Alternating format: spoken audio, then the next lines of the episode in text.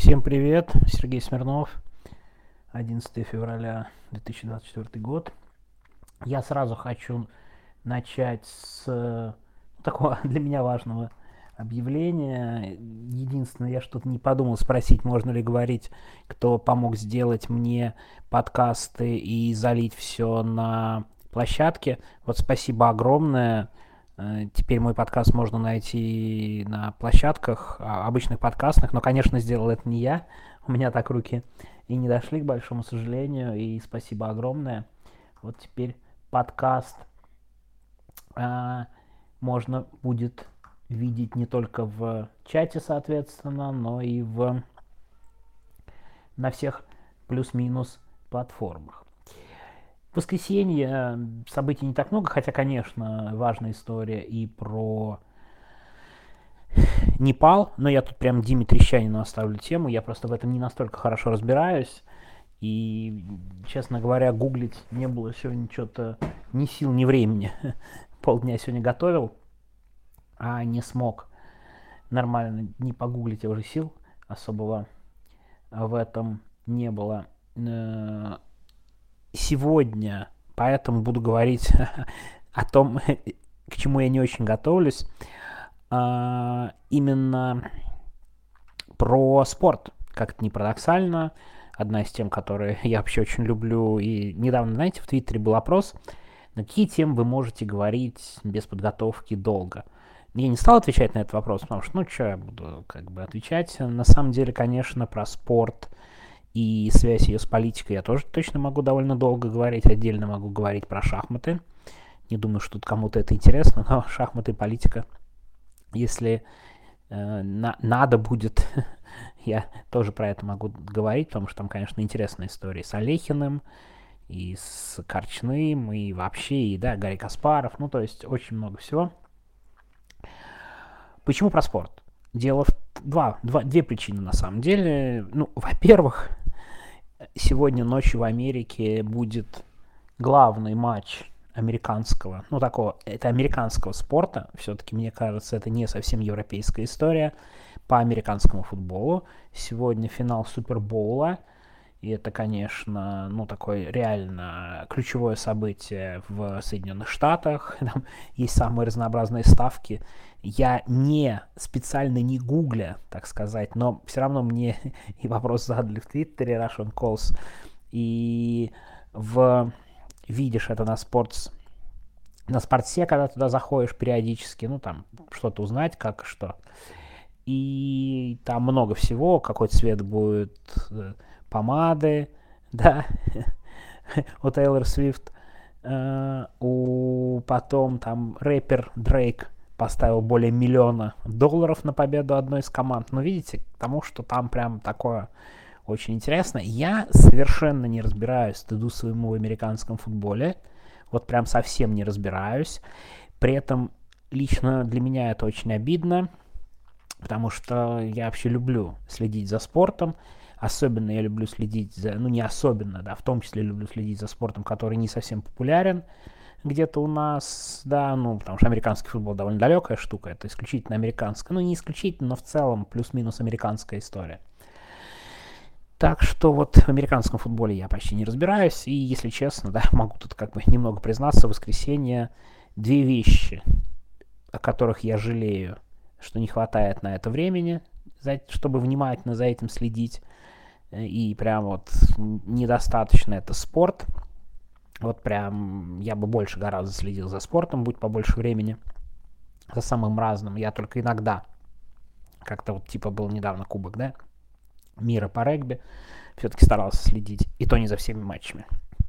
И отдельная тема это компьютерные игры. Вот мой уровень интереса к компьютерным играм. Ну, не интереса, вернее, погружения. Мне и сейчас интересно, но я понимаю, что, во-первых, я буду это все очень долго осваивать, а во-вторых, это, ну, нужно иметь довольно много свободного времени. Так что две вещи, которые бы я бы хотел уделять больше времени, но не очень получается. Ну ладно, вернемся к спорту. Потому что помимо Супербоула, а теперь будет тема в большей степени моего сообщения, а то, наверное, вы меня слушаете, такие, что он несет уже 5 минут про какой-то спорт. Но есть и вторая вещь. которая напрямую связана уже с политикой, скорее с содержанием голосовых сообщений. Дело в том, что я сегодня увидел на «Медузе» о том, что 10 лет назад там у них специальная рассылка с очень хорошим, хорошим названием, да, э, прообосрались э, и историю этого выражения «мы все просрали». Да, вот это известное выражение, приписанное Сталину. Там длинная история, почитайте, довольно любопытная Э, возникновения этого выражения про Олимпиаду в Сочи. Про Олимпиаду в Сочи это важнейшее событие. Я действительно считаю, что для Путина это было одно из важнейших событий. Как таковое, мало того, я не исключаю, что в том числе то, что произошло в 2014 году, Украина, Крым, частично касалось и Олимпиады в Сочи. Частично касалось и Олимпиады в Сочи, потому что для Владимира Путина, как мне представляется, это было действительно важное событие, ну, в том смысле, что страна принимает Олимпиаду, зимняя Олимпиада, впервые с 80-го года, величие, очень мощное открытие. Ну, честно говоря, оно действительно было довольно мощным. И такой, знаете, что Россия на уровне мировых стран, а тут главное событие мировое, срывает какая-то революция, да, в, в Украине, смещение президента, который тут недавно со мной рядом сидел в Сочи на играх, да еще и, я считаю, эту территорию подконтрольной, и вот все, что только не делает Запад, чтобы нам нагадить. Но вы видели или слышали, надеюсь, что не видели и не слышали, но наверняка наслышаны, скажу я так, про интервью, да, э, Такеру Карлсону, и он такая квинтэссенция Путина, и на все его жалобы о том, что тут не так не пошли, тут не так не пошли, я был обязан отвечать, но вот мне кажется, что сами по себе события во время Олимпиады в Сочи могли, могли повлиять на принятие решения Владимиром Путиным что типа, что это мне главное мое событие срываете? Ну, правда. Почему главное? Ну, потому что огромные усилия было на это потрачено, потрачены, чтобы Россия заняла первое место, чтобы это все было мировым событием, прямо гигантские усилия государства. Чекисты мочу подменяли. Ну что за безумие, если к этому относиться не очень серьезно и не как к главному событию? Ну то есть, я правда не сомневаюсь, что лично для Владимира Путина это был такой очень значимый эпизод. Как бы еще раз доказательство, что весь западный мир настроен против России, потому что именно во время Олимпиады они там мне устроили, да, в Киеве переворот. Так что Владимир Путин с его интересом к спорту, который он в принципе не особо афиширует, так, если разбираться по-хорошему, не особо он его афиширует. Но, ну, если не брать там, да, его личное увлечение дзюдо и так далее, тем не менее, мне кажется, что для него это какое-то имеет очень серьезное значение. Очень серьезное значение и, опять же, ответные действия. Я тут вспомню о другом событии. Про чемпионат мира по футболу.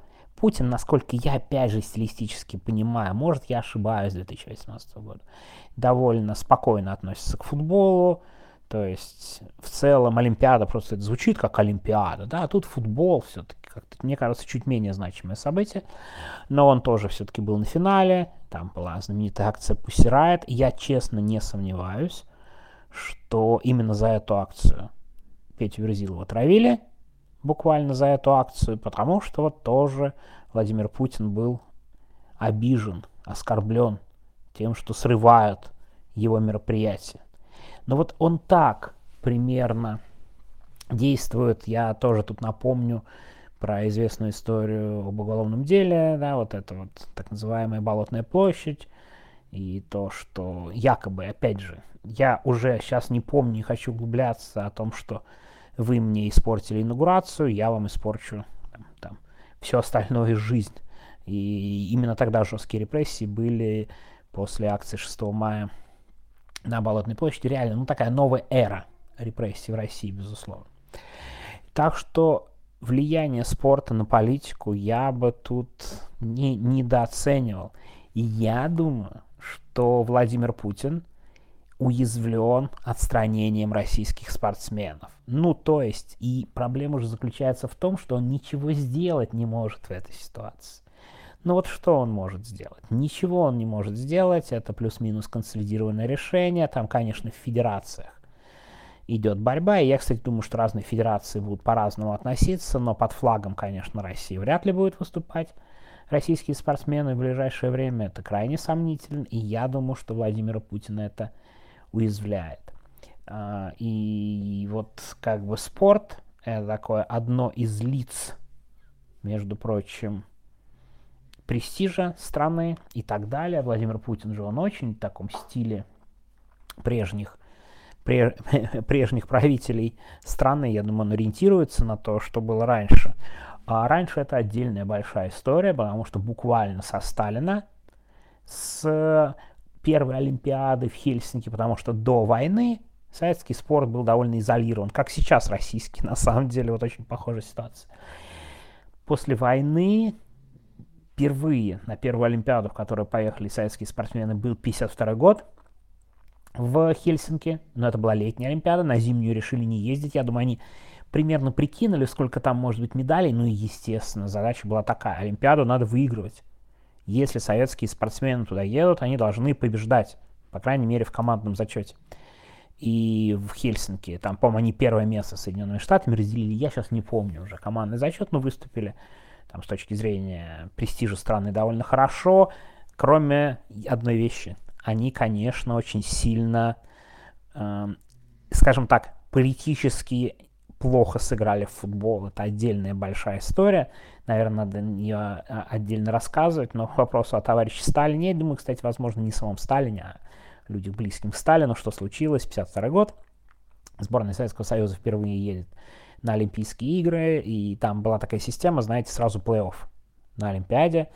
Они попадают сначала на сборную Болгарии, кстати, ну, Болгария довольно неплохая тогда была команда, но выигрывают, выходят дальше, а дальше выходят на сборную Югославии. И это прям была геополитическая ситуация. Дело в том, что Тито, да, разорвал отношения с Советским Союзом, тоже объявил о социализме, но развернулся против Сталина, там были взаимные разоблачения, и Тито к 1952 году был, ну, чуть ли не хуже, чем эти империалисты из Соединенных Штатов.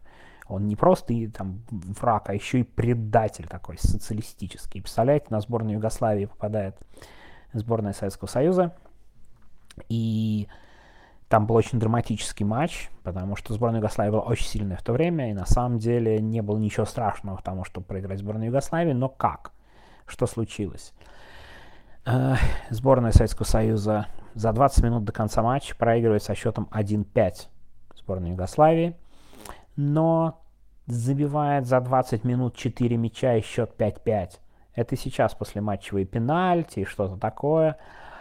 А тогда переигровка на следующий день, если мне память не изменяет, на следующий день. Но вот второй матч сборная Югославии уже выигрывает 3-1. И в буквальном смысле на футболистов обрушиваются не прям репрессии, их сажают в тюрьму, но нет.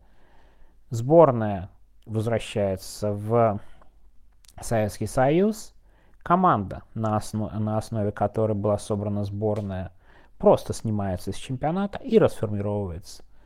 Это я могу ошибиться, как она тогда называлась, потому что команда, да, это ЦСКА, она тогда часто меняла название, ЦДК, ЦДСА, наверное, ЦДК еще было, да, ЦСКМО, она еще была, но это, по-моему, уже после Сталина, значит, команда ЦДК, вероятно, она была в буквальном смысле снята с чемпионата, распущена, и футболисты, ну вот, прям практически ждали арест.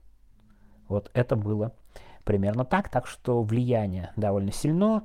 Потом, конечно, была визитная карточка Советского Союза. Это прежде всего хоккей, такая очень важная противостояние с миром, можно сказать, да, и матчи в НХЛ, и там Леонид Ильич Брежнев очень любил хоккей.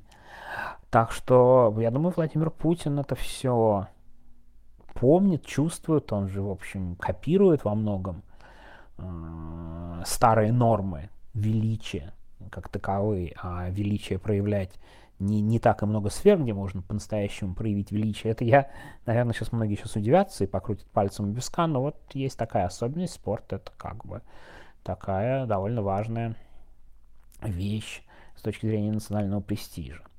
Так что, думаю, Владимир Путин не очень рад тому, что происходит. При этом на российских спортсменов за границей, да, ну, от Олимпиады их отстранили, с одной стороны, это действительно довольно жесткая мера, так, по большому счету, но в отдельных видах спорта они выступают, и это совсем ничего не коснулось тех, кто играл уже за границей. Тут самый показательный момент, это, конечно, хоккеист Овечкин, который, да, Путин Тим, вот это вот все, отвратительно абсолютно, и нормально играет в НХЛ, э, пытается побить рекорд Уэйна Грецкий. Хочется ему пожелать, чтобы он этот рекорд не побил, конечно, потому что после его поддержки Путина и то, что он от этого не отказывается, конечно, поддерживать не очень, честно говоря, хочется. Так что такие у меня сегодня довольно бытовые рассуждения про спорт и политику. Опять же, тема сегодня вспомнил и как-то оно вот на такие аналогии меня привело. И я думаю, мы не последний раз разговариваем про политику и спорт.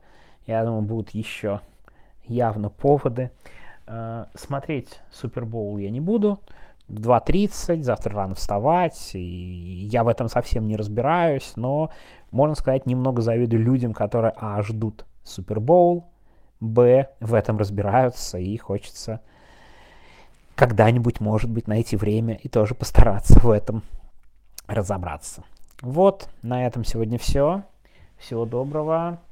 Ну и до следующей недели. Сегодня такое более не, не совсем политическое, наверное, голосовое.